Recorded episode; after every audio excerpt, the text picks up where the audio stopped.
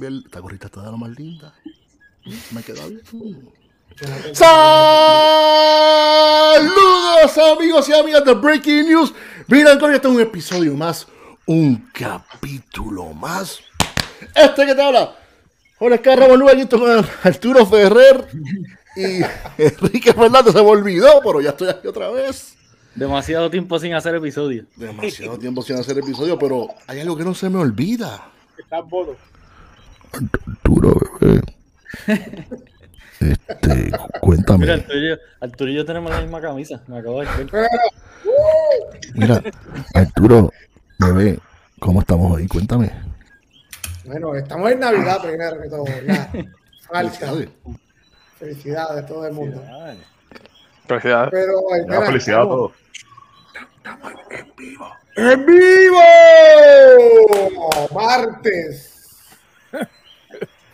Estamos en 20. vivo. Se te olvidó también la fecha, lo sé todo. Lo vi, lo vi. Estamos en vivo. Y al episodio de hoy le pusimos de nombre Latinoamérica Unida por la Cerveza.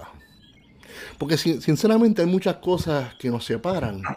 La, muy siempre digo, la política, los deportes, la religión, nos separan. Pero la cerveza lo que hace es unirnos. Este brebaje lo que hace es unirnos. Y tenemos de invitado directamente desde la tierra del tacu tacu, del ceviche, del De pisco chaufa, sour, De, de chaufa. del chaufa, me está, me está dando hambre, me está dando hambre. Tenemos a Manu Cortés, quien es el organizador de la Copa y Encuentro Latinoamericano de Cerveceros Caseros. Manu, ¿cómo tú estás? Cuéntame. ¿Estás bien? Muy bien, Jorge. Eh, ante todo, muchas gracias por la invitación. De verdad es un gusto. Este, me encanta la onda, me encanta el, el swing que le ponen, así que encantado en verdad de estar aquí, de acompañarlos y conversar un rato de lo que nos gusta, ¿no? De cervezas, de comunidad y de hermandad latinoamericana. Está muy Qué bueno. bien. Así que nada, a disposición para lo que necesites y nada, un gusto estar con ustedes. Qué bien. Mira, eh, Manu, antes de que de, cuéntanos qué te vas a estar tomando, qué estás degustando. Háblanos por ahí. Tengo ahorita una Westmal Duvel, Ah, Uh, clásico, nice. clásico. Clásico. así que Caviar, caviar. para empezar bien, para empezar bien la jornada. Qué bien. Salud. Mira, también tenemos de invitado a José Cariño Rivera. Cariño, bebé, ¿cómo tú estás? ¿Qué te estás tomando? Cuéntame. Mira, me estoy tomando una cerveza que se llama Machuela para Todos. Uh, De una, es una colaboración de Salsipuede y Cervecera Two Brothers de Perú. Ah, ok. Una sour, lo más chévere. Y de Two Brothers y Cevichera, para cuando vayan a Perú, pasen por allí y se dan la vuelta. Está bien vamos rico. allá. Vamos para allá. para. Refrescante, bien, bien livianita, chévere, súper bien hecha. Qué bien. Pues salud. Mira, y tenemos la contraparte que ellos fungieron de juez en la Copa a José Carlos González, mejor conocido como Che, mi hermano. Che. Dale. Están saludos, gracias por la invitación. Este, brutal estar aquí con todos ustedes. Yo me estoy dando, mira, un low feel. Este, Nice, nice. era la German Pills de, de Old Harbor que salió ayer, está bien fresca, así que tanto viejo. Coño, Eso se es un brewer, se- eso es un brewer de verdad, ese- se ve bien, se ve bien esa, la apariencia está bella, bella, bella. Mira cómo se ve eso. Uy, lindo. Ya tú sabes. Ah, y más importante, miren la copita que es. Ah, Así que, Ah, no, sí. eso es caviar. Sí, no. ya, ya tú sabes. Mira, también tenemos a la homebrewer Angélica Adorno. Angie, ¿cómo estás, Angie? Cuéntame. Todo bien. Ay, ¿Qué te estás tomando? Perdóname. Usted me está yendo. No, está perdiendo Angie, sí.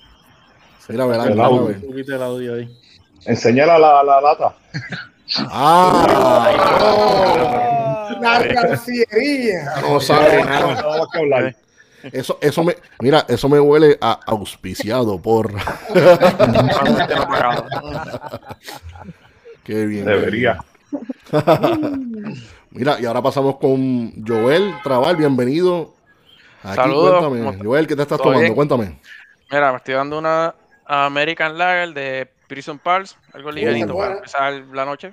Duro. Pues, Saludos a, los, saludos a los amigos de Prison Pala, cosita. José Rosa, que están Sí, celebrando el campeonato de Argentina todavía. Eh, eso Contentos, están contentos. Sí, la Contento.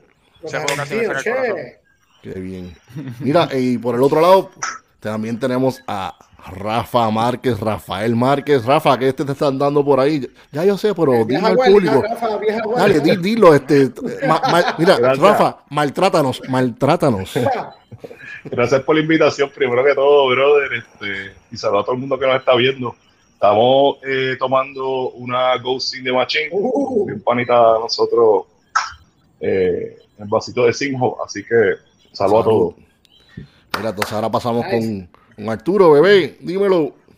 sí, mijo, tú sabes, repartiendo lo mismo, tú sabes. Repartiendo el bacalao. Estoy- Sí, en la granciería de la, de la, de la Navidad ahora mismo, ¿verdad? Ave Ya. María.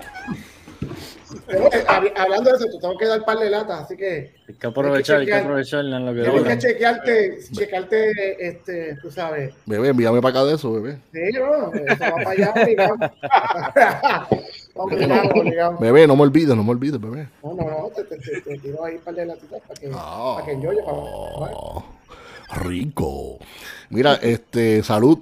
Y Quique, cuéntame. Zumba. Zumba, ¿qué te estás tomando? Tengo aquí uno de mis, una de mis favoritas que, que se consigue por ahí ahora mismo en todos lados. Uh, Saludos, Saludos a los amigos. a Juan y a Adrián, los Saludos, un abrazo. Santurce, hermano. Excelente beer, Santurce Pilsner. Nice. Salud. Entonces, Yes. ahora. Alguien más falta. ahora. Jorge, Jorge, que tú te estás tomando. Ah, yo que me estoy tomando. Ole. Mira, pues yo me voy a tomar una American Wheat de mi cervecería favorita de acá del área de Carolina del Norte, que se llama Boreal. Duro. Una American Wheat, 4.8% de alcohol, bien buena. Me la va a servir en este vasito. Mira, mira, mira. ¿Eh? ¿Eh? Ah, anda. Zumba.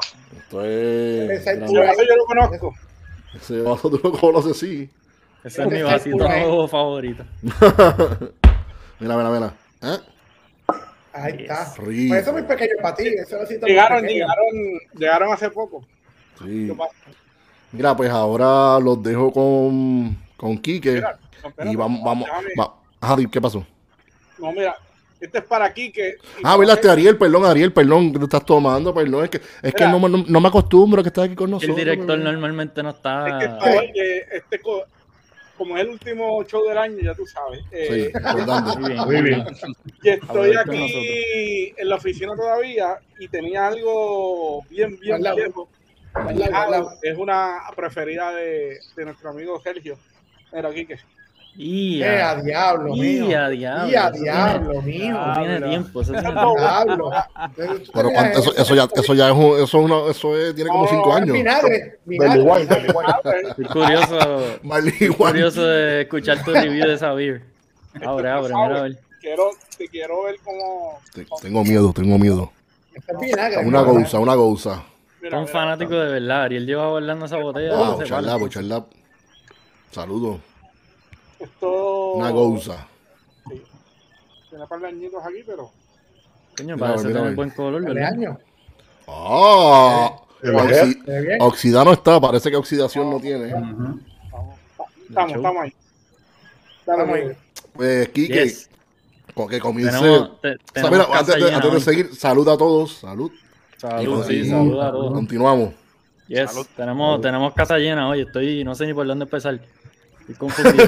Mira, mira. No, pero va- vamos a empezar con nuestro pana Manu, que, que- que es el más lejos que está en distancia, ¿verdad? Se les, se les agradece por estar aquí esta noche con nosotros, Manu, un placer.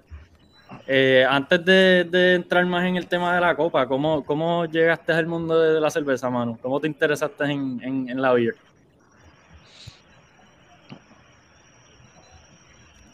Está en mute. Estás en mute, Manu. Estás en mute. Ah, ay, ay. No, dale otra vez, dale otra vez. Ahí, double click ahí. ahora. Les contaba, bueno, en resumen, para hacerlo lo más corto posible, bueno, yo soy ingeniero industrial de profesión. Y bueno, como en realidad pasa mucho dentro del rubro cervecero, hicimos una carrera previa de otra cosa completamente des- desligada de lo que es la cerveza, ¿no? Yo estaba vinculado al rubro de los hidrocarburos, de transporte gas natural por tuberías a alta presión. Y, y a eso estuve mucho tiempo. Por motivos decidí querer hacer algo nuevo, diferente. Y dejé la carrera que tenía ahí en, la- en el rubro de los hidrocarburos buscando algo nuevo, pero de cero, ¿no? De cero. No, no es que tenía pensado migrar al rubro cerveza o tenía eso definido, ¿no? De hecho, no estaba ni siquiera en los planes. Pero en ese tiempo que dije, bueno, voy a tomarme un tiempo sabático para ver, conocer cosas nuevas y ver qué cosa poder de repente emprender o buscar re- recolocarme en el mercado laboral. Llegué de casualidad a algún tour de cervecerías. eh, me llegó así de la nada en Facebook.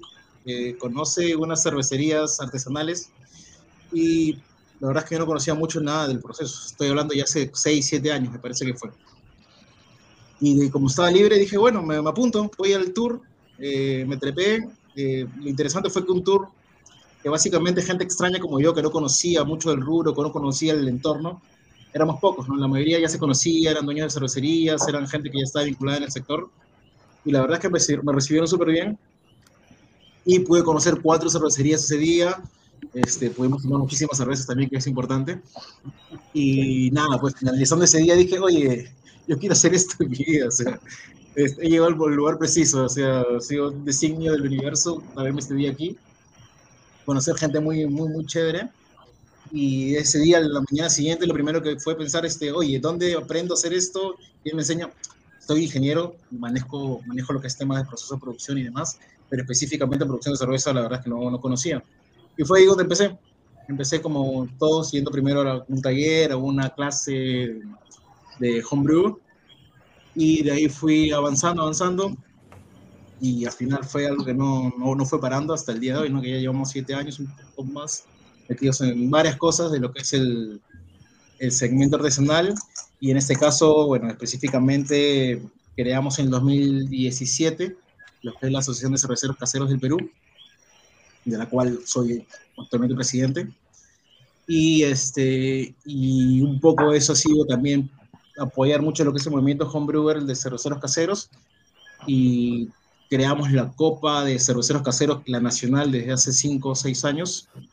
Y este año decidimos eh, emprender la locura de decir, oye, ya tenemos algo que creamos acá local, convoquemos al, a toda Latinoamérica para que seguro llegamos a algo eh, juntos, ¿no? Yo ya conocía a mucha gente del sector, porque bueno, tema de, como soy juez de cervezas, viajo esporádicamente a diferentes países, ya me había contactado eh, gente que me conocía del sector. Y nada, fue, fue la idea de, oye, pero hay otra gente que no está metida, hay otra gente que no está conectada, el de Chile no se conoce con el de Ecuador, por ejemplo, el de Ecuador conoce Centroamérica, los de México están arriba, yo los conozco, pero no se entiende, no, se, no se conoce con el resto. Entonces, bueno, comencemos a integrarlo, ¿no? Ya existen competencias que abarcan toda la región, pero están vinculadas estrictamente al sector comercial, ¿no? En la que es en la que participamos. Entonces dijimos, oye, hagamos algo exclusivamente del rubro homebrewer y, y veamos qué tal, cómo es la convocatoria y específicamente hablemos de homebrewers, cerveceros caseros y eso fue enfocado de esa manera y así fue como llegamos hasta noviembre de hace un mes que se realizó por la primera gran competencia de cerveceros caseros. ¿no? Y eso básicamente un resumen hasta donde me lleva el día de hoy, hasta sentado acá con ustedes. Llegaste, llegaste con una buena base de ingeniería y buenas noticias que te gustaba la cerveza también. Súper, sí. eso, eso, es una buena combinación. Aquí también le pasó a alguien por ahí, un ingeniero llamado José Carlos. Le pasó lo mismo. Todo el, todo el mundo, todo el mundo coge esa marginal. Cariño también. Los dos José. Los ingenieros les gusta la vida. A los ingenieros les gusta la vida. Ese es el, ese es el, el common ground. El common ground, exacto. Manu, este... se, se, repite mucho ese patrón, ¿no? De, no solo de ingenieros, sino de que hoy hay otra carrera que es realizado por muchos años y de por X, Y o Z motivos llegas a la cerveza y, y te vas quedando y te apasiona y te metes de lleno, ¿no? De hecho, tener una ingeniería te da un buen soporte, te ayuda, pero digamos, no es mandatorio, ¿no? Hay gente que no es ingeniera y, y ha crecido y se ha preparado y la ha ido bastante bien dentro del sector, ¿no? Hablando, siguiendo hablando de la competencia, ¿quién fue el, el juez director y cuál era su rol en la competencia? Eh, como yo estaba en parte organizativa, eh, se le asignó a Mohamed Reza, es un juez eh, mexicano que radica en Perú y es mexicano peruano, ya tiene muchísimos años aquí y con él hemos trabajado. Ahí está, ahí está, por, ahí, Mohamed Reza escribiendo. Que no, Saludos, Mohamed. No sé por qué no me escucha. Todos me escuchan, ¿verdad? Mohamed. Sí, no, ya, ya, ya. Ah, Eso fue, eso fue el principio, el principio. Sí. director, Eh, y Mohamed es el juez director, ya ha trabajado con nosotros, es parte de la asociación, es amigo nuestro de la casa desde hace muchísimos años, también juez internacional y, y él es encargado de ver todo lo que es la parte de juzgamiento, ¿no? Desde, el desde la recepción de las muestras, traslado de muestras, eh, clasificación, eh, presentación con los jueces, distribución de mesas, cata, eh, evaluación y puntuación. O sea, todo lo que corresponde a lo que es estrictamente la parte de, de cata de cerveza, ¿no? de la evaluación y la puntuación. Para, para una, para una competencia de esta envergadura, de este tamaño, ¿cuántos jueces se necesitaron? ¿Cuánto ayudaron a la mesa? ¿Cómo fue la logística en esa parte? Sí, como la idea era de que cada país que sea invitado pueda venir alguien a representarlo como juez, o sea, mínimo ya tendríamos que tener por lo menos 15, 15 jueces, ¿no? Que fueron los países que se invitaron. Algunos países vinieron más de uno, eh, previa coordinación, entonces teníamos por lo menos 20 jueces internacionales de toda Latinoamérica. eh, al final de, estuvieron casi toda Sudamérica, eh, Chile, Argentina, Colombia, Ecuador, Perú, eh, Brasil. En Centroamérica estuvimos desde Panamá, eh, Costa Rica, Salvador, eh, Puerto Rico, desde luego, y, Yeah. y de ahí México. Si, no- si alguno se me escapa por ahí, Guatemala no, Me no, no, no tiró nada. se me disculparán. Entonces ahí ya teníamos por lo menos 20 jueces, más los jueces peruanos, eh, decidimos hacer, digamos, elegir, digamos, a jueces que, que sean de la casa, porque también dentro de la asociación hay varios jueces, y que tengan la experiencia correspondiente para poder dar un feedback adecuado, eh, que tengan experiencia y competencias internacionales, y fue, esa fue la selección que hicimos al final de los jueces. Al final fueron 25 o 26 jueces, eh, las muestras al final fueron algo de 320 aproximadamente. Y dentro del equipo de staff de stewards, que son los que están detrás apoyando el desarrollo de la competencia, eran aproximadamente unos 8 o 10, dependiendo del día, que fueron que estuvieron apoyando durante todos los días de la, del desarrollo del evento, ¿no? Sí, hay, bien. Manu, Manu, usted. Sí, dale, Jorge. No, que Mariano, Mariano hizo un comentario, por eso iba, iba Definitivo. Sí. Sí. Saludos a Mariano y completamente de acuerdo. Mariano dice, desde el punto de vista organiza- organizacional debe haber sido un gran reto. Eso es así. Fue, fue algo bastante, bastante abarcador. Eh, Manu, eh, te- tengo curiosidad, del punto de vista de los estilos de cerveza, ¿cómo decidieron qué estilos se permitían? Eh, ¿Cuántas cervezas terminaron participando en la competencia? ¿Cómo, cómo hicieron esa parte Sí. de escoger los estilos? Nosotros desde siempre tenemos la política, y que es la que con lo que siempre hemos trabajado, es de abrir toda la guía BJCP, ¿no? Trabajamos con la guía BJCP, entonces no limitamos a ciertos estilos al cervecero, porque en realidad hay, el homebrewer hace las cervezas que más le gustan, ¿no? Entonces, si de repente hay alguien que está, que le hace solo sours, y tú haces una selección de estilos en los cuales no incluye sours, estás limitando a ese cervecero a poder participar, ¿no? Y sours, por ejemplo, no puede ser cualquier estilo en realidad. Entonces, por ejemplo, yo hago mu- mucho Doppelbock, por ejemplo, ¿no? Y no es un estilo muy común. De repente, en una competencia de ese tipo, por seleccionar estilos, pueden exclu- excluir ese estilo. Entonces, me parece que no es necesario. Además, siempre se considera tener un buen grupo de jueces que tengan experiencia ya en varias competencias, digamos, digamos, la primera base de jueces, para que no haya problemas con, con los estilos que se, O sea, que se o presentan. sea, que Entonces, una- es un evento completamente abierto en cuanto a, o sea, todas las cervezas están compitiendo contra todas las cervezas. Sí, sí, tal cual. El sistema de, bueno, de calificación es por puntuación, ¿no? Entonces, las, en este caso, las mejores puntuadas, en este caso seleccionamos aproximadamente más o menos el 20% de las cervezas mejores puntuadas terminan teniendo algún reconocimiento, ya sea tanto de oro, plata o bronce, ¿no? Este, independientemente de los estilos, ¿no? Porque también es también, digamos, la política que se adquiera de cada competencia, ver cómo haces este proceso, ¿no? Por ejemplo, hay, hay, hay competencias en las cuales se seleccionan, por ejemplo, por, por estilo, ¿no? Entonces, American IPA, o sea, son las tres mejores American IPA y las otras, estén, a pesar que tengan una buena puntuación, no son premiadas, ¿no? En realidad, considero que no es ninguna mejor que la otra, simplemente son políticas de desarrollo de competencias y nosotros sí consideramos de que si es por puntuación, ¿no? las mejores cervezas puntuadas de la competencia y en realidad al final, al final cuando tú ves el desarrollo ves una gran variedad de estilos, o sea que tiene sentido lo que se hace porque hay cervezas de diferentes estilos premiadas en ya sea estilos propios o estilos base, con estilos tipo fruit beer o añejadas en barrica o con especias o con hierbas, etc. Entonces hay un buen mix al final, termina siendo bastante aleatorio el desarrollo de, los, de la, de la Está buenísimo. Y también, tu, también tuvieron hidromiel y sidra, ¿verdad? En la competencia. Hidromiel. Hidromiel en este caso tuvimos, que ya es algo que se está viendo mucho más frecuente dentro de los, mismos homebrewers o cerveza, homebrewers o cervecerías que realizan, que ya están, tienen una experiencia en cerveza, muchos migran o comparten su práctica con, con hidromiel, entonces me parece que está bueno también incluirlo.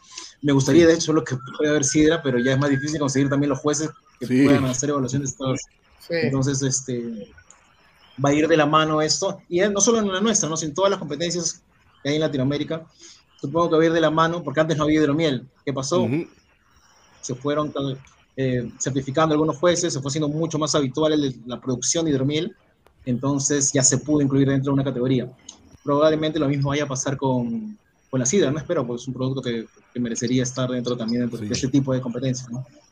¿Cuál fue el estilo que más se vio en la competencia? ¿O cuáles fueron los estilos que tú dices? Bueno, fueron, hubo tantas, tantas entradas o tantas inscripciones de, de tal estilo. ¿Cuáles fueron?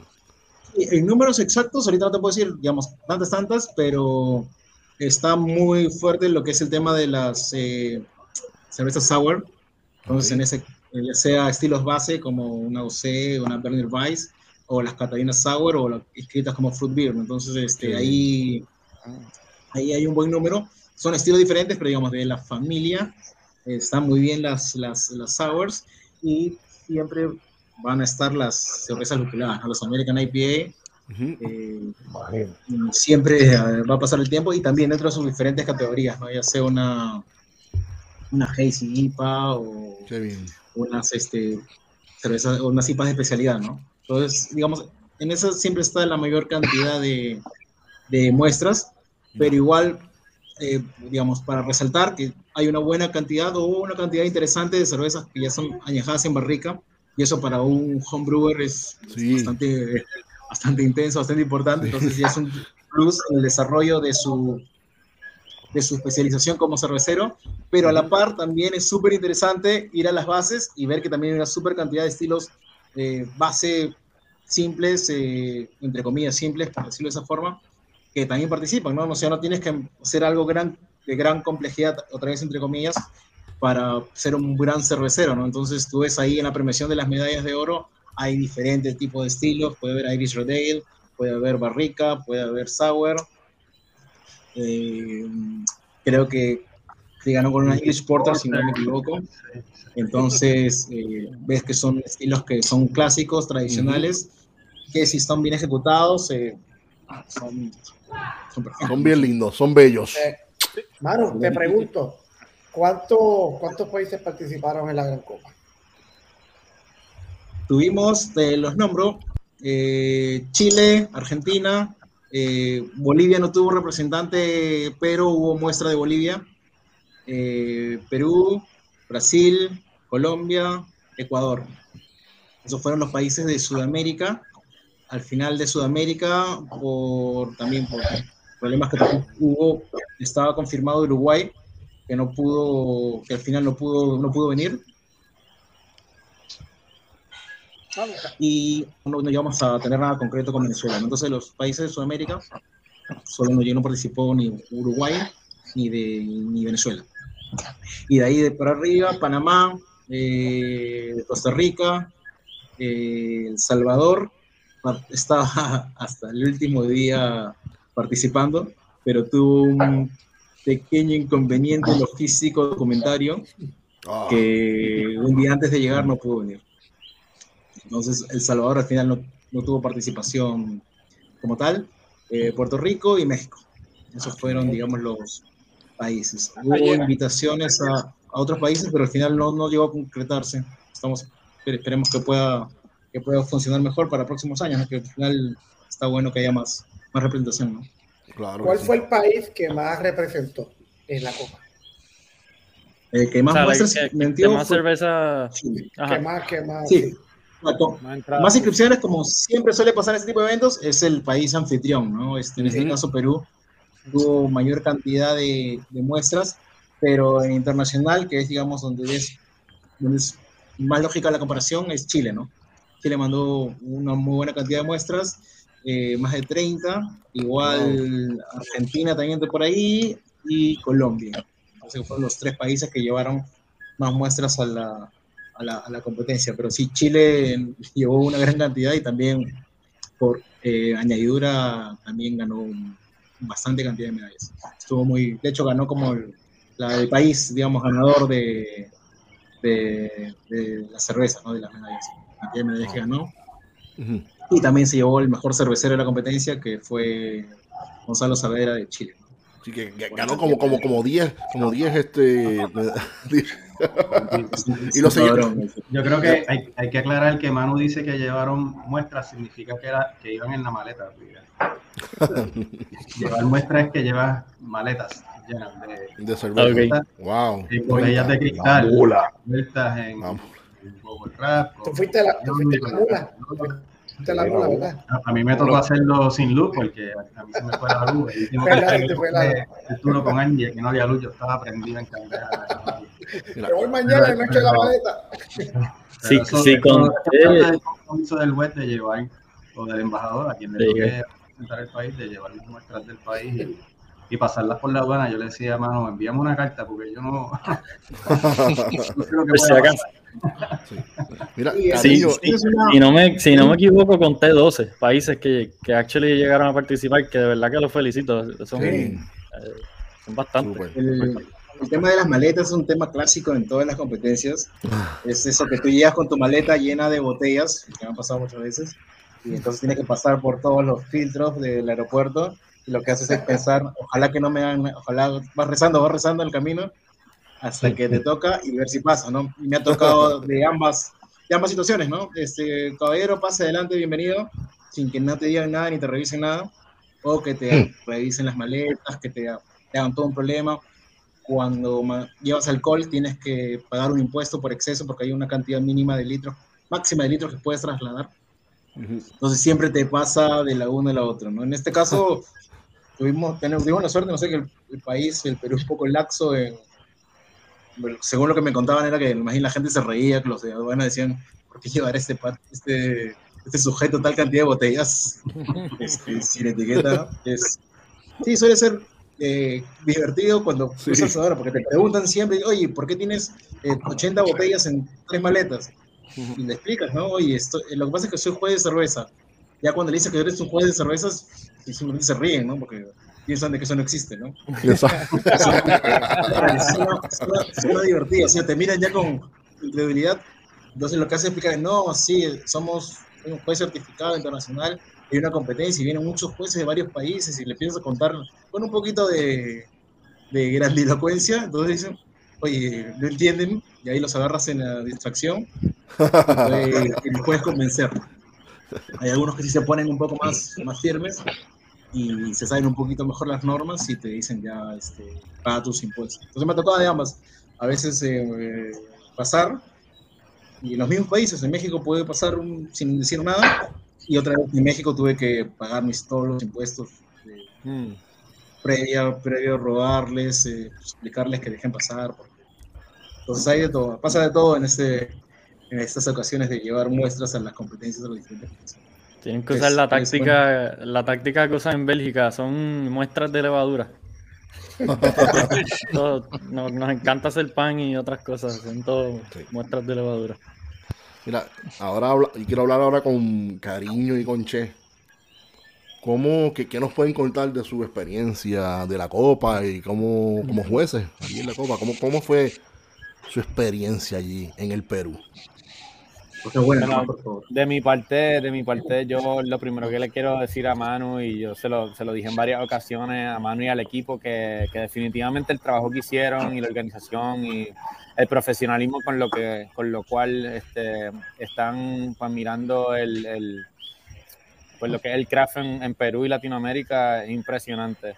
Este, para nosotros, yo creo que lo, lo más que a mí me motivó, inclusive personalmente, para llegar a Puerto Rico y reanudar como que como homebrewer, era eso que, eso que dicen, que, que estaba comentando Manu, de que, de que en esencia se premia a una cerveza bien hecha cuando se abre todo el BJCP y simplemente pues se, mire, se miran esos scores, que lo hemos repetido en varias veces que hemos hablado.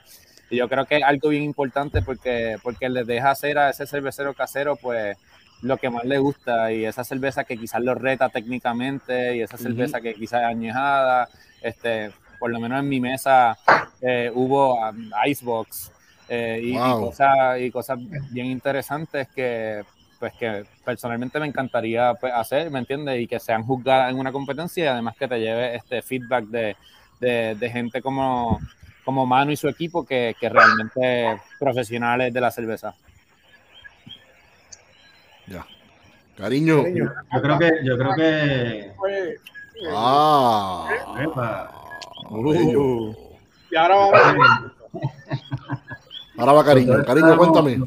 Los dos estábamos como en Disneylandia desde el punto de vista Fíjate, de, de la cariño, pero tú, eh, que tu apellido parece que desapareció. No, trascendió, trascendió. Trascendió. Gracias a Raymond. José Rivera. José, José, tú tienes el, el, el nombre más común en Puerto Rico, José Rivera, mano. O sea, como- es como, como, como, como, como, como dos millones de personas con ese nombre aquí en Puerto Rico. sí, sí. Y Y por eso le cambiamos el, el apellido por, De por. Y estoy de acuerdo, yo no, no, nunca lo he objetado, de hecho, lo, lo- lo Lo aprecio. adaptaste. Ya, ya es tuyo, ya es tuyo. Sí, ya es tuyo. Mira, pues Y- y cuando, cariño. cuando llegamos a Perú, que yo le digo a Manu que, que mi apellido es Rivera, pero que me puede decir cariño, él me mira como que mm, no. No,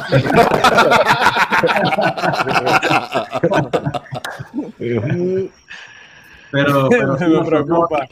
nosotros Me él y yo llegamos, eh, nos impresionó mucho la organización, como, como han presentado y discutido, es súper difícil. ya, o sea, quisiéramos nosotros aquí hacer el BJCP completo, y, pero la experiencia de eso es bastante complicado, porque tienes que tener jueces que, que sepan el BJCP completo, porque no le vas a tirar una Catarina Sauer a un juez que, que nunca la ha visto y no sabe cómo juzgarla.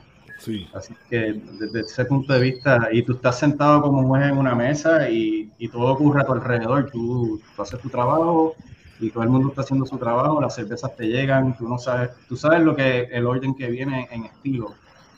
Pero, pues obviamente hay, hay una estructura detrás de, de tú no sabes de quién estás probando, y todo viene con un número y un código, se acaba la competencia y nosotros no sabemos el ganador por dos días No es complicado, sí, sí. especulamos y, y soñamos y decimos, ah, yo creo que sí, yo creo que no, no sé, olvídate de eso, pero, pero es, una, es una organización súper grande, además de que tienes que cargar con todos estos jueces para arriba y para abajo, este, darles desayuno, almuerzo, cena, eh, distracción, porque es un trabajo bastante complejo. Nosotros en dos días tomamos 50 cervezas, probamos 50 cervezas. Wow. Más las que tomábamos por la noche, así que Sí. Fueron un total de 100, de Es 100. como que saliendo de trabajar, estamos, ha- estamos hartos de beber cerveza. ¿Para ¿Dónde vamos? y nos Ah, vamos a ver. ¿dónde podemos en este? Pasamos el pico como y salir del Beer Fest y te a seguir Beer Crawling por ahí para abajo. Adiós, ese- adiós. Lo mismo. Eh, Hay que mano. Cariño, y hablando de muchas cervezas, ¿cuántas eh, cervezas puertorriqueñas fueron al, al- Fueron ocho muestras. Eh, nosotros entramos un poquito al final. A nosotros nos introduce al, al, al ruedo Napoleón, que estuvo aquí hace, qué sé yo, dos o tres semanas con lo del Fermentis Academy. Eh, y y Cristian de la Fiebre del Lúpulo, de un medio noticioso de cerveza artesanal de Argentina, que es auspiciador de la Copa, Mm. me contacta y me pone en comunicación con Manu a ver cómo podemos lograrlo. Yo lo hablo con el Che y Che me dice, vamos, vamos, tenemos que ir, pero era, qué sé yo, un mes antes. Eh, por suerte habíamos, habíamos acabado de pasar la Copa Caribe, así que había por ahí dos o tres que tenían cerveza recién hecha, que había sido Material. y yo empecé a llamar, a llamar quienes habían sacado medallas y, y llevamos ocho muestras. Tres de Rafa, habían, me parece, dos de Angie, una de Arturo, este, una de Joel, una mía. Tratando de hacer de tripas corazones, ¿verdad? Y estar en el ruedo y participar. Así que fueron eh, cuatro brewers, me parece, con, o cinco brewers con ocho cervezas.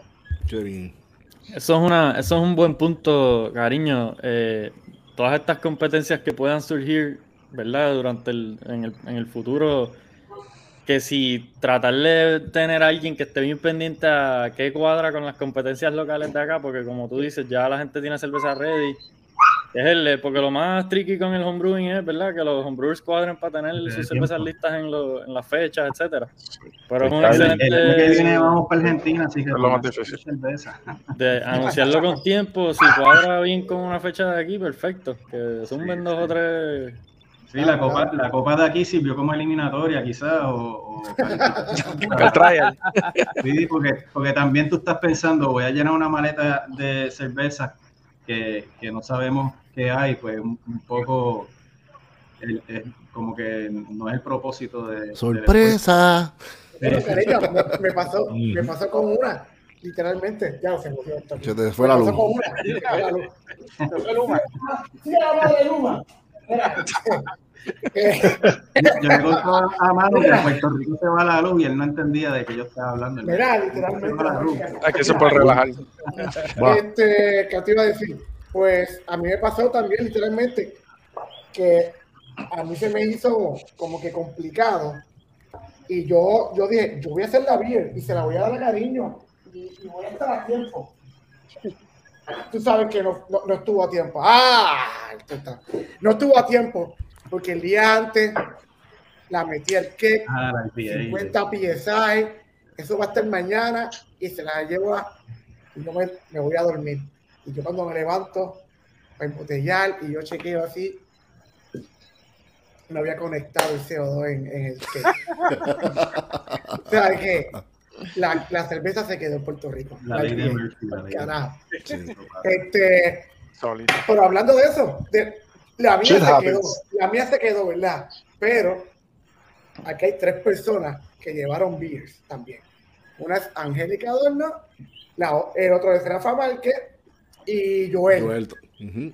¿Cuáles cervezas ustedes llevaron y ustedes este, ¿Cuáles se metieron para la, para, para la Gran Copa? Eh, las mujeres primero, obviamente, ¿verdad? Porque La champion. Hola. Sometí una Fish Porter que aquí en Puerto Rico había que Portugal. Y la otra fue una que pues rehice porque ya se me había agotado la que había sometido a la competencia. Así pero la primera, ¿cuál fue, Angie? Que no te escuchamos porque está como que entrecortado. ¿Una qué? Una ¿Una qué? English Porter, Una English English Porter. English Porter, English sí, Porter. sí. Ahí está. Ahí está. Ahí está. Y la otra, una IPA. IPA. Ok. Y la English Y Porter este- claramente terminó siendo la, la, la exitosa de- del grupito de, de las de Angie. Súper. Sí. Manu, eh, Manu, ella fue la que ganó la gran copa. Por esa casa, ahí está. Sí, sí, sí. Le pasó, le pasó, le pasó, le pasó, lo, le, le pasó, nos pasó por la piedra todo. Ujú. Y aparte, lo que decía, no, me, A mí particularmente me gusta cuando gana una cerveza que no es añejada de barricas de roble tres, tres años y en- con whisky y Russian Imperial Stout, no estilos clásicos que, que sean bien ejecutados y que se pueda apreciar el, las bases de la cerveza, ¿no? A mí particularmente eso me gusta, no es que sea mejor ni peor, pero me encanta que esos estilos ganen, ganen las mejores cervezas siempre. Claro. Este, yo- Joel. Joel, Bueno, pues este, yo la que sometí fue una fruit beer, una goose con guayaba. Esa este, es una que a mi esposa le encanta, se la hice realmente para ella y cuando cariño me hace el acercamiento de, de la competencia, era la que tenía en tap en el momento.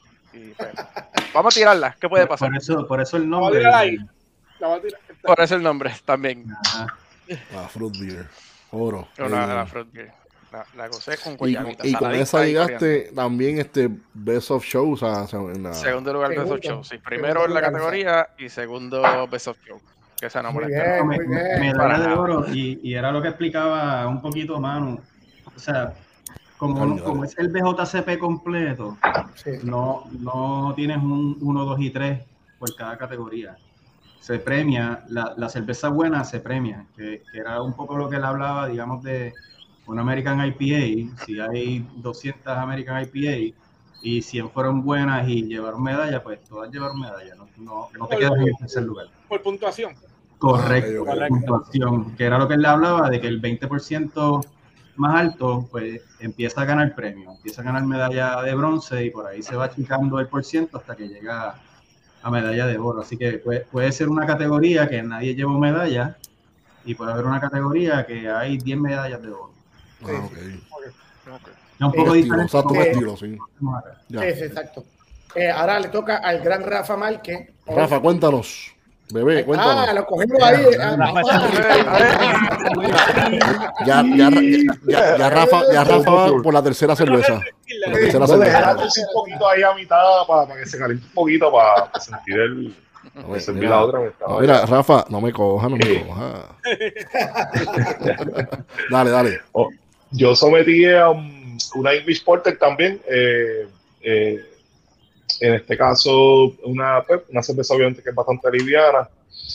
Eh, quedamos tercer lugar, estamos bien contentos con eso. Felicitamos a Joel y a Angie, ¿verdad?, por haber ganado. eh, Voy a tirar la. porque pues, los tres estamos representando Uh, realmente uh. a todos los que competimos, estamos representando a Puerto Rico.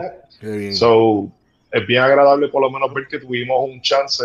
Este, eh, felicito a todo el equipo ¿verdad? que realizó la copa, Manu, de verdad que excelente actividad y motiva, ¿verdad? El, eh, el que sea abierta, como estamos hablando, pues si este beneficia a que tú quieras hacer un estilo, tiene un estilo disponible, pues entonces eh, lo puedas someter. Ujú. Así que súper chévere. ¿Y cuál fue, cómo, cómo tú te enteraste? Y esta pregunta va para todos. ¿Cuál fue tu reacción cuando te enteraste?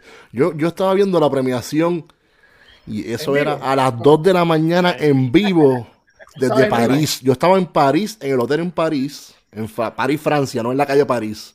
En París, Francia, a las 2 de la mañana viendo la premiación, porque hay, hay 6 horas de diferencia.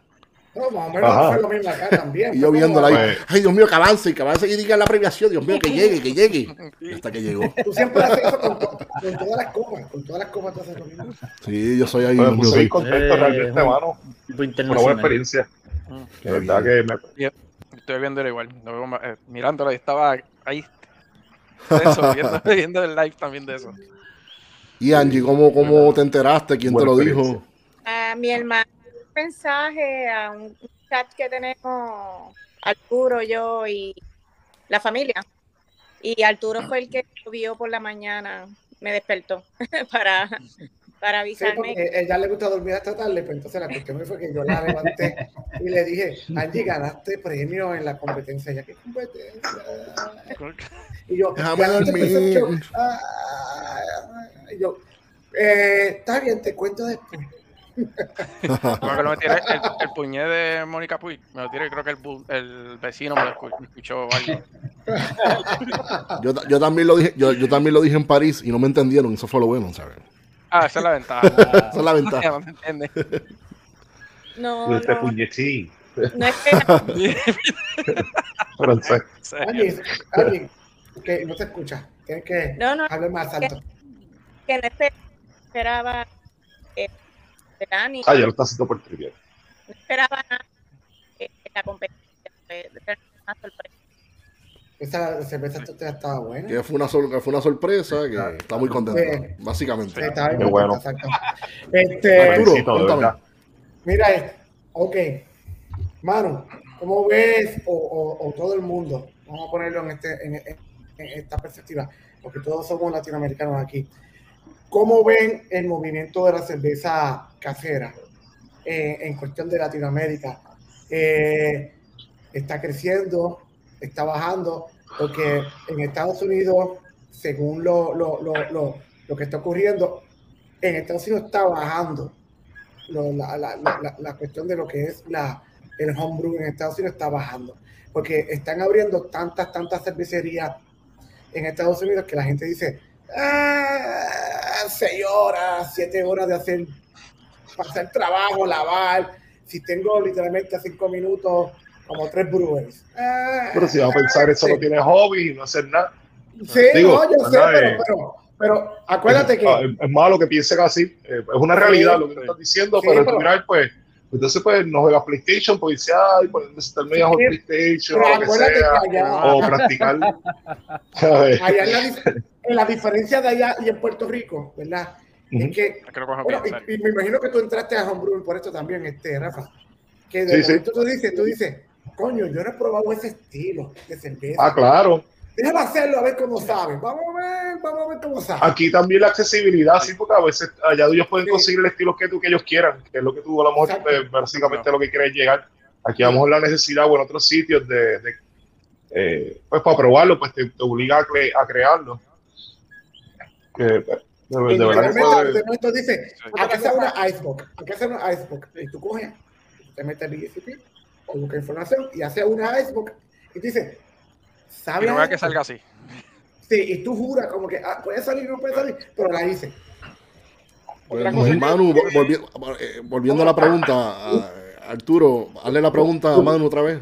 Yo quería, yo quería, Sé cómo ven, el movimiento de, sí, yo de- quería de la cerveza agregar- casera.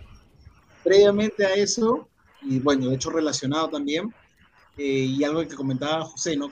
¿Cómo hicimos para convocar a, las, a los países, ¿no? Como les comentaba, o sea, yo voy regularmente a competencias a otros lados y conozco gente que venido de Perú, o sea, tengo una buena buena de amigos, un grupo de amigos de varios países. Entonces, para mí hubiese sido mucho más sencillo eh, llamar a quienes son amigos míos, pero que no son del rubro homebrewer, ¿no? Que son jueces del rubro profesional Ya. y que se encargan de hacer todo este, digamos, convocar a homebrewers y tal y cual. Pero no nos pareció que sea lo más adecuado. Entonces lo que hicimos fue eh, tratar de ubicar a representantes o gente que, que pertenezca a las asociaciones formales de los países. ¿no? ¿Ok? Entonces tratamos de convocar en realidad a todas las asociaciones que conocíamos de cada país. Eh, entonces generalmente, si no es casi el 100% de los representantes que llegaron, fueron representantes de asociaciones formales de homebrewers, ¿no? Entonces, que ya manejan un poco lo que es la realidad de cada país, de cómo se desarrolla el movimiento en, en su, en su país y en sus ciudades, ¿no? Entonces, eso, era, eso es lo primero, o sea, tratamos de que lleguen representantes que ya conozcan, que intervengan o que interactúen o que sean protagonistas del sector. Y después de eso, este, la idea es, a partir de esto, ir para adelante en conjunto, en comunidad, para ver qué cosas más podemos hacer, ¿no? O sea, la competencia evidentemente es una actividad central y el Congreso que irá creciendo va a ser actividades principales, pero de hecho la idea es mantenernos en contacto, en comunión y en, un- en comunicación durante el año para hacer otro tipo de cosas dentro de lo que se pueda. Felizmente, tras pandemia tenemos todas esas facilidades de las herramientas de comunicación como esta. Sí. Entonces hay cosas que podemos ir trabajando. Ya el hecho de tener gente representante aquí es primero vernos las caras, ver quiénes son en cada país, eh, quienes conocen un poquito el rubro, porque teníamos casi la mayoría de presidentes, en este caso, de las asociaciones o miembros activos de las asociaciones, ¿no? Entonces, no, acá ya hemos tratado de conocer un poquito la realidad porque cada país es diferente. Yo conocía porque he viajado, pero no conocía de todos tampoco. Entonces, ha servido para poder conocer un poquito cómo se va desarrollando en cada país el movimiento y cuáles son las características de cada, de cada sector. Y ya yendo ya conociendo un poquito lo que a la gente de las asociaciones y cómo se ha ido desarrollando el movimiento homebrewer en cada país, ya puedo ir un poquito más a profundidad en la respuesta de lo que me consultaban. Y es que, evidentemente, cada país tiene una realidad diferente, eh, se desarrolla diferente, pero me parece que, no sé si será la realidad de Puerto Rico, pero un hilo conductor que tenemos aquí es que, y que es diferente de Estados Unidos, es que, digamos, el homebrewer latinoamericano es, digamos, es el primer paso inmediato para poder avanzar a la cervecería, digamos, profesional, ¿no? Sí. Profesional, entre comillas, digamos, comercial, de comercializar, ¿no? En este caso, porque las barreras de ingreso en el sector son bastante bajas, en todos los países, en el Perú mucho más aún. Entonces, digamos, compararnos siempre con Estados Unidos, que digamos, es la cuna del movimiento, tanto craft como homebrew, pero ahí, digamos, las, las normas y los, las barreras de ingreso para cada sector y la rigidez de las normativas son bastante marcadas. No conozco bien la realidad de Puerto Rico, pero en este lado del mundo es mucho más este, sencillo, ¿no? El homebrew puede migrar muy rápidamente con sus propios equipos que tiene a empezar a comercializar y ser parte del, del mercado, ¿no? Entonces, se mantiene activo, sí, se mantiene activo, crece, sí, pero es por ese, mucho es por ese deseo de ya comercializar, ser una marca, vender sus productos, tener su Facebook, su Instagram y ya este, su, buena, su etiqueta bonita y ya estás en el mercado, ¿no? Y eso es lo que pasa. De hecho, en, el, en la competencia como tal, los requisitos eran requisitos de capacidad de producción, ¿no? Entonces, el requisito, el volumen máximo era de 100 litros el brew house eh, para homebrew, pero este, sabemos que hay homebrewers de 20 litros que venden su cerveza, entonces, para nosotros, según lo que habíamos planteado, es que siguen siendo homebrew, ¿no? Porque al final es una cerveza, no es una cerveza de una gran producción, no es una cerveza de una planta profesional, y hablemos ni siquiera de, de 5.000, 10.000 o 20.000 litros, sino de, de 500, ¿no? Cuando haces una cerveza de muy bajo volumen, ¿no? Entonces, es este, este, el, todavía que está en la, en la, zona gris, el concepto final de, de, de homebrew como tal, ¿no? Para nosotros, para fines de la competencia el ingreso a era la capacidad de, la capacidad de producción entendiendo de que dentro de este sector hay gente que sí comercializa, ¿no? Y es algo que lo he recogido en todos los países que, con los que hemos conversado y en los que he tenido la oportunidad, oportunidad de ir. Entonces sí, es un, es un movimiento activo, hay gente que sí lo utiliza como hobby específicamente, pero hay otro grupo importante que es como el trampolín o ya está dentro de comercializando con una marca, con nombre, a pesar de tener volúmenes de producción muy pequeños o hacer cerveza en su garaje, en su casa, en su sala, en su cocina de, de su propia casa. ¿no? Entonces, más o menos la realidad de cómo se desarrolla por este, por este sector el, el rubro, ¿no? Rubro cervecero, homebrewer, casi pasando a, a comercial. Sí. En Puerto Rico es por lo diferente. sí, en Puerto Rico la- a- tenemos la ley de que si eres homebrewer, pues no puedes, no puedes vender. Obviamente no puedes venderlo, eso está obviamente, eso está prohibido. Prohibido. Tienes que literalmente sacar un permiso. No importa si tú tienes, tú puedes, pas- tú puedes sacar un permiso aunque tú tengas un brewery de 10, 10 galones. Como, como hacía Dakai, que tenía como 10 galones o 15 galones al principio 15. como de los primeros. Eh, pero homebrewer tú no puedes, tú no puedes vender. Eh, por lo menos en Puerto Rico está prohibido. Tú tienes que sacar literalmente un permiso específicamente para producción. Sí. Y entonces para poder... Sí, pero si tienes, por ejemplo, un equipo, no sé, en tu garaje, ¿podrías sacar el, un permiso? Sí, lo puedes hacer, lo puedes hacer. Eh, Che. el ejemplo fue Dakai, que Dakai tenía como 10 galones o máximo 15. Por eso es lo que digo, o sea, al final la casa, siendo un homebrewer con permiso, ¿no? Sí, Sí, yo creo que, Porque como estás- dice Arturo, como una planta industrial importante.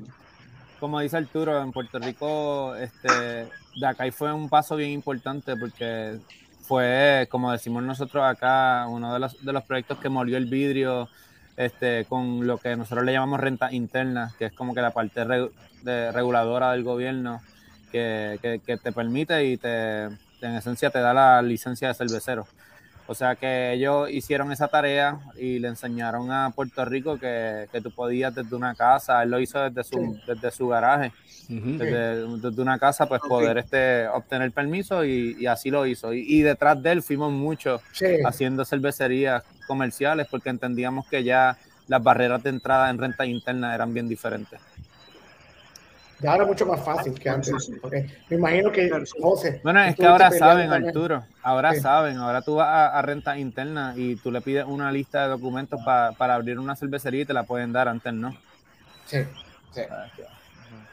Sí, pero tiene que ir bombero. Sí, sí, sí, sí, Ah, todo el mundo. Sí. Sí, las casas van cambiando, poco a poco se van alineando, lo mismo que con los permisos o con Hacienda, ¿verdad? Y con otras cosas. eh, Sí. Pues poco a poco supone que las cosas corran iguales, pero lo que todo se alinea, pues. Puede ya- tomar, puede tomar hasta bastante- varios años en lo que te dan el permiso. Pero ya hay bastantes cervecerías en Puerto Rico que ya Hacienda tiene ya, mira, este es el paso a seguir por ahí. Sí, sí. Ya por lo menos los permisos no se están tardando tanto como antes. Mira, Manu, este, volviendo otra vez a la, a la Ah. copa, a esta pregunta que es importante. ¿Cuándo y dónde se llevará a cabo el próximo encuentro latinoamericano de cerveceros Y nosotros caseros vamos, y la nosotros. copa? ¿Cuándo es? ¿Cuándo es? Vamos otra vez. Ahora, Le ahora, compramos un pasaje float. ¿Cuándo es, Manu? Espérate que... La, del allá. 2023, cuéntame, Manu. Mira, mira ponme, a- ponme a mano en primera persona para que lo diga, para que diga el anuncio ahí, para que lo diga. Vámonos, vámonos. Eso, eso fue interesante porque la idea partió, hagamos esto la primera vez y a partir de esa primera vez que estén todos acá reunidos, que ya nos conozcamos y veamos si esto tiene, digamos, horizonte al futuro, Ujú. eh, veamos cómo va creciendo. De hecho, pensé en primera instancia que, la, que no iba a haber mucho entusiasmo, que iba a haber un poco de temor de asumir, digamos, que los países asuman, oye, hagámoslo en mi país, ¿no? Porque hay, como ya lo habíamos mencionado, hay un trabajo logístico de, de conseguir sponsors, de conseguir este, sitios, de locaciones, etcétera. Es, es una logística importante. Sí.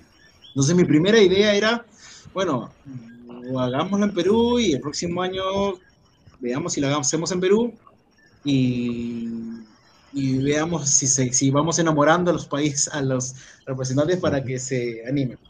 Lo que me encantó fue que la primera edición ya creo que casi todos se enamoraron de la idea, la compraron.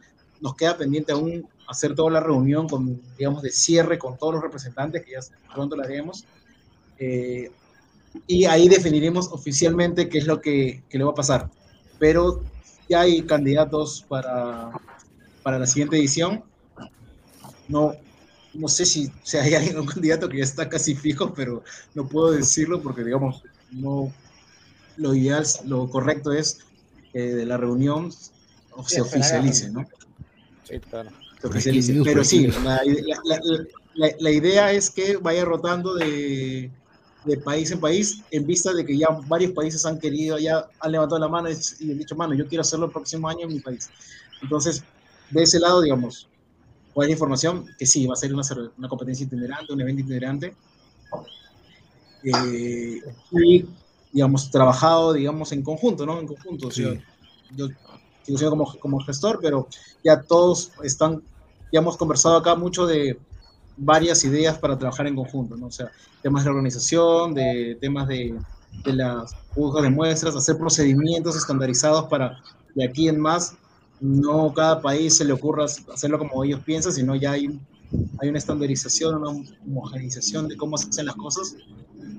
Y eso es interesante porque ya todos se han propuesto se han ofrecido a ser parte de diversas comitivas o, o grupos de trabajo para poder desarrollar esto futuro. Así que, además, este, sí, de hecho, el próximo año va a ser en. que va a ser, según parece, es en Sudamérica. Y va, y va a seguir siendo, están preguntando si va a seguir siendo en noviembre o cambia de mes. La idea es que sea, no exactamente en noviembre, pero sea, digamos, en el último tercio del año. Ya. Eso estaría ah, para que tenga un sentido lógico. Sí, sí. Igual, hay que entender que hay ciertos países que por condiciones climáticas o etcétera, o festividades internas, puede que se les complique. No es que sea estricto, no sé si algún país dice, oye, hay que hacerlo en agosto, porque es mejor, pues, se hace en agosto, ¿no? No es que sea algo estricto y que decimos, este, oye, no, no, No, ya queda no, no. noviembre y nunca más. En agosto, descualificado. No está escrito en piedra, no está escrito en piedra. No, no, no, no, no, por ahí, no va por ahí. O sea, la idea es a priori para que tenga un, digamos, un cierto orden o una coherencia y que ya se entienda cada vez que la parte final, noviembre, va a ser la, la competencia, pero si no es así, este, no, tampoco no hay, no hay drama. Así que no. O sea, esto va a ser como las Olimpiadas, que va- varias, varias ciudad- ciudades eh, se, se ofrecen FIFA. como sede y después la gente vota. Se pelean la, co- la Copa Mundial. Sí. Pero mira, esto está a un paso de, de convertirse en un festival latinoamericano de cerveza, porque lo que Manu organizó fue un evento competitivo con personas que fueron exclusivamente a hacer una función, a pesar de que habían actividades diversas, que Manu sirvió como, como guía turístico y tenía, hicimos una, un evento de, de hacer tu propio pisco sour, súper extra bien organizado, una fiesta típica peruana, súper bien organizado con una Y ba- cena. ba- o sea, bailaste, bailaste. No, no bailamos, che, No, y yo pero los somos vimos. la sin cerveza. Son, este, son tímidos, son tímidos. Pero Ra- Rafa quería ir, Rafa, Rafa me dijo, mira, si hace falta gente para ir para allá, yo me monto. Yo quería ir también. Pues seguro mayo. que sí. Voy en mayo, voy en mayo. Con una competencia. voy. Bien, Me vamos avisa, me en avisa mayo. para el que viene, me tiro, seguro que sí. Sí. Tacho. Así que, entonces, de hecho, en mayo, me contacto contigo. Ma- ma- Manu, cu- cuéntanos. La ide- la idea es que sea que se haya puesto la primera piedra para que más esto se desarrolle y vaya creciendo, ¿no? O sea, como gestores y tenemos todo el grupo que hemos comenzado, la idea es que sigamos trabajándolo para los siguientes años, pero o sea, la idea es que de acá, si a, a cinco años, que estaban preocupados, ¿no? De acá a cinco años, claro, pues, por eso mismo hicimos es. reunión, porque, el aeropuerto tuvo un problema, un accidente horrible y casi no salen los vuelos de los jueces para regresarse. Eh, de hecho, creo que por eso Che se quedó un par de días, ¿no? Sí, Por eso llega al final, repetimos la sopa, repetimos la sopa. gracias. repetimos la sopa. Por, por poco a Che no lo, lo dejan, no lo dejan entrar a la casa cuando regresó. No, no, no, iban a dejar entrar si llegábamos al 25 como nos proponía la línea aérea.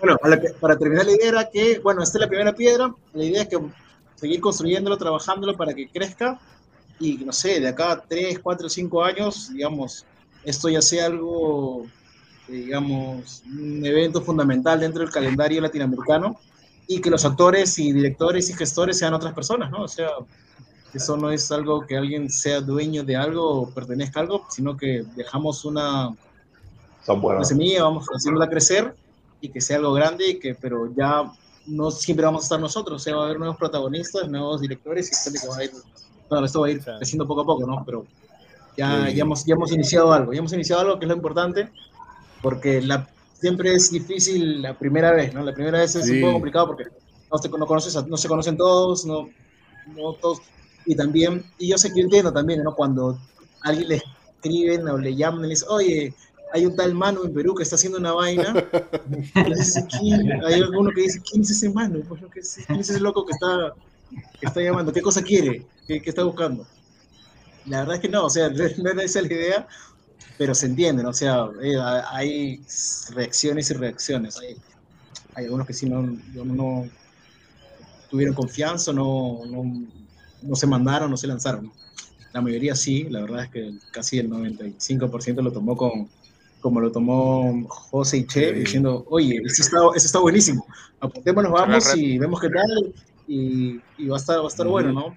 Entonces, Sí. la mayoría tuvo esa onda, felizmente, y es la que va a ir continuando con los, en los siguientes años, en las siguientes sesiones que vayamos trabajando. ¿no? Es eso. Mira, muchachos, antes de finalizar, algunos comen- algún comentario final que quieran decir, eh, alguno de ustedes, algo más que quieran añadir. Coqui. De aquí a cinco años vamos a hacer eso acá en Puerto Rico, véalo. Dale. Yo quería, yo quería, yo quería preguntarle a Manu, eh, Manu, después de hacerlo, después de organizarlo, eh, sí, sí, ¿cuál, ¿cuál es tu número uno cosa que te sientes que aprendiste o que cambiarías para la próxima? ¿Qué es lo más importante que tú crees que... Si alguien te dice, voy a hacer esto la semana que viene, ¿qué tú le dirías a esa persona que es lo más importante para, Wow. para no hacer un desastre? De lo que habl- hablábamos es que nosotros teníamos experiencia ya haciendo competencias aquí en Perú, o sea, la competencia de cerveceros caseros del Perú como tal, ya era su quinta edición, pero siempre hay que tener en consideración de que estamos triplicando, cuadriplicando los volúmenes de muestras, Ujú. entonces ya a raíz de la experiencia recogida, eh, oportunidades de mejora y lo que estaba comentando, ya tener mucho más procedimientos estandarizados de cómo se trabajan las cosas, ¿no? O sea, Ujú. cosas escritas eh, que ya sean mandatorias y que se trabaje como está escrito, ¿no? Para tener todo mucho, digamos, yo soy ingeniero industrial, así que me gusta tener todo controlado y, y incluso procediment- procedimentado si se puede. Entonces, ah, ahí es una, una oportunidad, o sea, tener todo claro, digamos, y ver este, hasta los casos más extremos que te pueden pasar para tener un plan de contingencias y contemplarlos para que sobre la marcha puedas resolverlo, no recién Ujú. ponerte a pensar cómo resuelves un problema. ¿no? Hay que ponerse en el caso, en los casos extremos de qué cosa podría pasar. Al Sí, final, con pros y contras, eh, creo que todo salió bastante bien. Eh, pero como siempre decimos, ¿no? O sea, siempre hay oportunidades de mejora que tomar para que las cosas salgan mejor siempre a futuro. Mira, Mohamed está diciendo. Este, Manu, ¿cuáles serían tus redes sociales, las redes sociales de la competencia? ¿Cuáles serían, Manu? Y a mí, en mis redes sociales personales están abiertas, Manu Cortés. Tengo también en Instagram y Facebook un blog de cervezas. Hablamos ahí de cervezas, educación cervecera básicamente. Eh, se llama The Beer Project. Eh, Oh. pueden encontrarlo en, en- en redes sociales. Beer Project. Y eh, están las, los sitios formales de la Asociación de Perú, que es ASECAS, que hace la Asociación de Cerveceros Caseros de Perú, y está evidentemente las redes de la Copa, de Gran Copa y Encuentro Latinoamericano, que son las, las que vas, va a ser la base para seguir continuando con diferentes actividades, además de lo que es la competencia estrictamente. Eh, cualquier cosa que hagamos en conjunto, en comunidad o, o apoyando a alguna de las asociaciones locales, eh, pues, vamos a pues, ver si podemos difundir también algunas de esas cosas para tener activa la, el site y apoyar a los a cada país con, con lo que con lo que haga, ¿no? Está, está, está bueno eso. O sea, hay, hay cosas que vamos a ir haciendo para apoyarnos mutuamente entre las asociaciones de cada país. Parte de la idea. Qué bien, qué bien. Very Eh.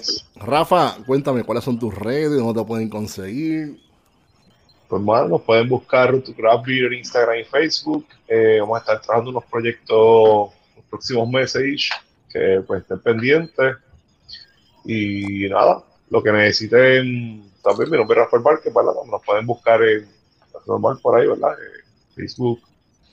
Um, eh, me parece súper bien que de cinco personas que competimos, eh, tres ganáramos en lo de la Copa, eh, muestra, ¿verdad?, que en Puerto Rico hay mucho talento.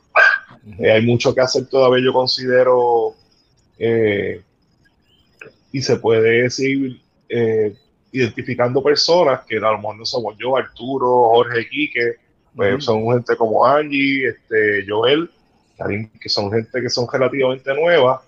Que tiene talento y puede hacer las cosas bien. Así que eh, me pone bien contento y le doy las gracias a Manu y, y a Cariño por llevar toda esa muestra IH hacia allá y a Manu a todo su equipo por eh, haber organizado esto. De verdad que excelente y pues me gustaría que en algún momento si se una actividad así en Puerto Rico estaría bien, bien nice. De show. Cariño, bebé, cuéntame dónde te pueden conseguir y las redes, bebé. Cuéntame. cheycariño.com. brewersballpr.com. I will pay for that. En Facebook. eh, Aquí en el Breaking News Beer and Coffee, en, en cualquier blog, este, lo de nosotros es la cerveza, y, y mientras más casera, más artesanal, más única, más nos gusta, así que por ahí nos verán. Qué nítido. Joel, cuéntame, ¿dónde te pueden conseguir? Cuéntamelo. Bien, mira, pues este, me pueden seguir a mí en Instagram como mi propio nombre, Joel Trabal, es donde posteo todo lo que hago de cerveza y todas las fotos y todo lo que estoy viviendo, lo que sea, siempre lo estoy Sí. poniendo ahí. Que también complementando lo que mencionó Rafa, de que, este, que aquí tenemos bastante talento y hay mucha gente nueva que a veces no se atrevan a competir eh, y realmente lo- los incito a que lo hagan, a que compitan, aunque sientan que esté mal o lo que sea, porque así mismo empecé yo, tirando la, estaba empezando Brewing y tiré las primeras competencias, algunas gané, algunas no, pero veía los reviews y con eso mejoré, con eso Claro. seguí aprendiendo y Exactamente. este es el feedback que uno necesita de un juego, de alguien que sepa y vamos mejorando, que es la idea. Y el próximo año esperamos traer más Brewers y más medallas para acá. Qué bien. Oh, Che, yeah. che, bebé, cuéntame, tus redes. Bebé, me pueden conseguir a mí como José Carlos González en Facebook o che.gles en Instagram. Este, también nos pueden conseguir a través de, de lo que sea pues, Brewers Bolt y yo no sabía que me estaba copiando de Manu con, con The Beer Project, yo, pero yo tenía Puerto Rico Beer Project, que es uno de los proyectos que yo tengo acá, Manu. Así Copión. que Oye, Pues yo lo vi, mira, Manu Cortés que era Esto me huele a plagio, a plagio. me huele a No, plagio, no, y el project lleva años ya, porque mira, el Foundry tiene Beer Projects hace años también. No me coge. Ah, De manera que no Ah, algo. Vamos, vamos allá, vamos allá. Che, vamos. Las redes, las redes. A ver, te las dije, pues José Carlos González en Facebook, que es mi nombre, este, este che.gles en, en Instagram y a través de cualquier cosa, de Puerto Rico Beer Project o, o Brewers World, estamos a las órdenes siempre. Qué bien, qué bien. ¿Y qué más viene por ahí? ¿Qué es lo del futuro de. ¿Qué es el futuro? Mira, Trae- Le otro programa. Jordan, le otro Jordan ahora. programa, ese es otro programa. Ahí, Jordan ahora, che. Vamos a dejar. ¡Ah! Dios. ya, ya, ya. Ahí está, ahí está. Sí, sí. Zúmbale. Angie, vamos a seguir, vamos a seguir. Angie, cuéntame, ¿dónde te pueden conseguir? como Adorno en Facebook y realmente ni me acuerdo cómo es la de Instagram. Yo casi no uso Están buenas, están buenas. Angélica o Angie o algo así. Ah, que este, Mira, si le ven por ahí para ¿Cómo una cerveza, verdad? que la mejor Sí. cervecera de Es Latinoamérica. como Ariel, es como Ariel, que tiene redes pero nunca la usa. Que, Angie no pague una cerveza por un año hasta que venga la Exacto, eso, Mira. que la vaya a pagar una cerveza a esa mujer, por Dios. por favor. Mira, ahora vamos con Arturo. Y Arturo, por favor, regálele un, regalarle un micrófono de Navidad a Angie. Ah, hombre, no. Por favor, regálaselo para que la próxima vez se escuche, mira. Tengo, uno, tengo, tengo uno ahí que no luce ni para mí, imagínate. Eh, Este- préstaselo, bebé, Ah, préstaselo. El tacero. Sí, no, se lo voy a Mira, dar. empréstaselo, empréstaselo. Eh, préntaselo, exacto. Dale, dale, cuéntame. Eh, como en Facebook como Arturo Ferrer, ¿verdad? Ujú. Eh, Instagram como eh, Minimalix y, mira, por la X. Y eh, también en Instagram como El Foundry. Eh, O sea, que ya mismo salen unas cuantas por ahí, esta es la segunda tirada, viene otra por ahí, no te preocupes, Jorge, Yeah. te lo voy a decir. Y- pero viene, viene otra. ¿Es la misma, viene otra, la misma cerveza o viene No, otra? viene, viene otra, viene otra. Ah, espérate, ¿cuál es? espérate, espérate, espérate, espérate. Mm. Breaking news, breaking news, ¿qué viene por ahí? Sí, Ay, sí, mira, sí. no te lo puedo decir, yo te lo digo después a ti. Ahí, Ah, Uh, Pero ya Está ya está, ya está, ya está. Eso está cuadrado, eso está cuadrado. Ah, sí, sí. Este, así que el sea, eh, cuando la vean, se la, se la pueden dar, se están acabando.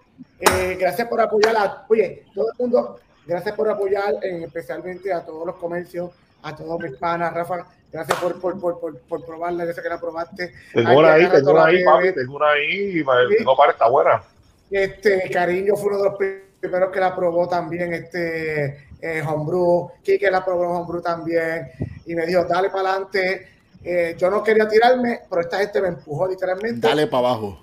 Dale para abajo. Bueno. Este, ah, el otro que también me empujó, pero me dio una patada así a lo, fue este Villa de Taberna que me dijo, mira, tírate, cabrón, tírate.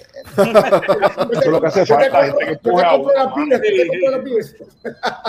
Sí, Y, este, súper, pero gracias brutal. a todo el mundo, gracias a Puerto Rico por apoyarme, de verdad que sí. Muy bien.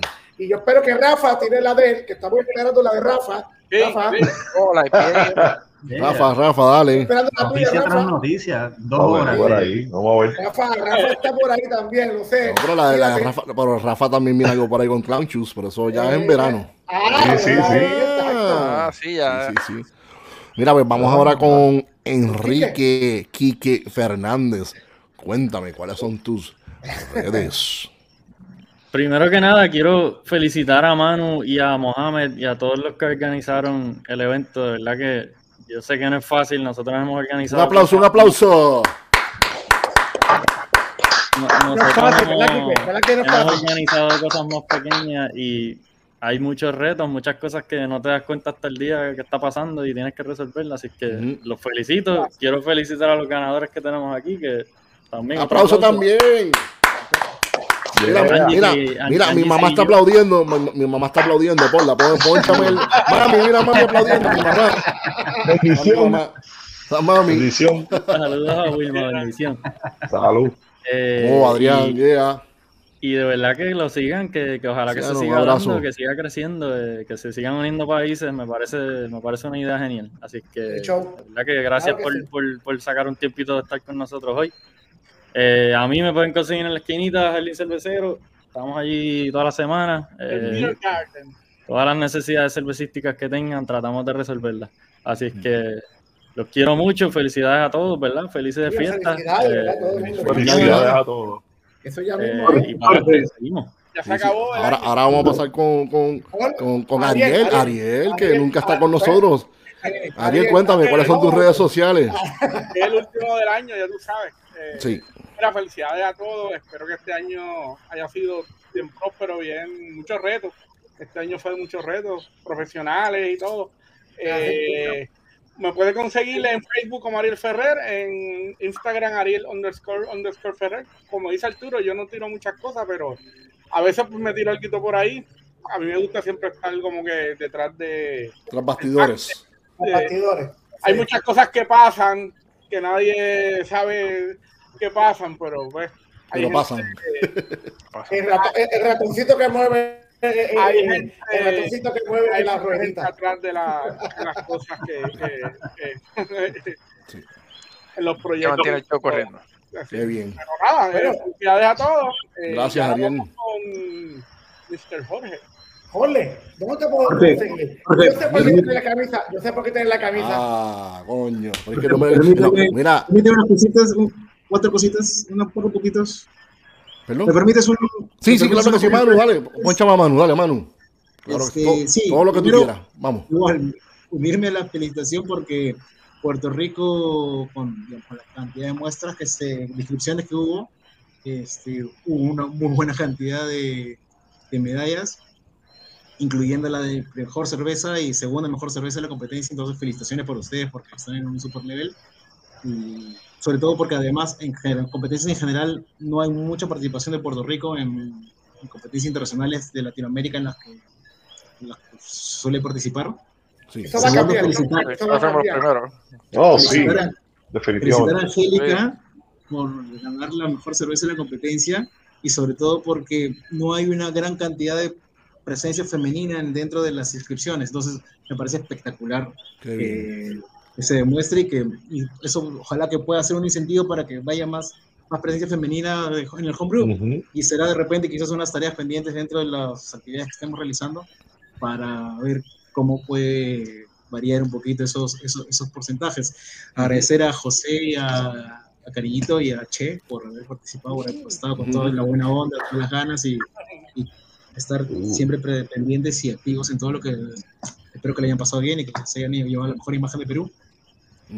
Y por último, nada, de mi parte, eh, despedirme y estoy a disposición para lo que necesiten, lo que quieran, cualquiera de Gracias. ustedes, cualquiera que esté viéndonos, eh, saben, que gente que ya me conoce un poco, estoy siempre a disposición de apoyar o consultas que se necesiten o lo que, lo que sea, lo que sea y que esté dentro de mi alcance, siempre estoy dispuesto a colaborar. Así que, por favor, no tengan temor, este, estamos siempre a las puertas abiertas para lo que sea. Una, última, es. una última pregunta para, para Manu. Manu, ¿cuándo visitas a Puerto Rico? Oh, Sí. Avisa, avisa con tiempo. eso está cuadrado. Sí, avisa que- que- Avisa que para- Lo menos que te va a faltar es cerveza, lo menos. Vamos, vamos, vamos, vamos a invitar Vamos a vamos, vamos a invitar a Manu para el Caribbean Cup. Uh, Bueno, buena. Buena, esa es bien Me buena. Mira, No pero- sé cuándo es, pero Esa juez también. mira, pero entonces, pues, a mí, antes de Jorge, terminar, ah, ¿dónde mira, te puedo conseguir a ti? mira, pero la camisa, en verdad que Sí, me, la, me la puse en Tengo- honor. Tira mala, tira mala me- noticia. la, la la camisa me la puse en honor a Terry, Terry Hall, que era el cantante de los Special, la ca- una de las bandas que cambió, que toca ska, que cambió el mundo, porque ellos, por- ellos La utilizaban lo que es blanco y negro, porque la unión de las razas, no, ellos no creían en el discrimen, y esto fue en Inglaterra. Terry, sé que ahora Sí. estás cantando Monkey Man con Toots, Sí, ¿verdad que? exacto. Gracias por la música, bebé. Y nada, pues a mí me consiguen, mira, por, por- por poco, pero no. Eh, a mí me consiguen en, pues, en Facebook bajo Jorge Ramos Lugo, en Instagram bajo Ramones Brew. Y me uno a las palabras de Kike, en verdad, un honor tenerte, mano, aquí con nosotros. Y felicitaciones por la gran copa y por la labor que, que lograste con esto, esta competencia. Y esta unión, como yo siempre, como esto hablamos, esto, esto nos une. La cerveza nos Sí. une. Pues tenemos que aprender de ellos, tenemos que aprender de Sí, ellos. tenemos que de aprender, esa tenemos que organización. aprender. Es importante. Y nada, pero será hasta muchas felices fiestas, feliz Navidad, feliz Día de Reyes, feliz Año Nuevo. Que la pasen bien, muchas bendiciones a todos y a todas.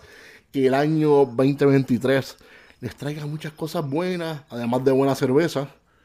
Este, ¿qué más? salud, Y nada. salud. ¿Cómo?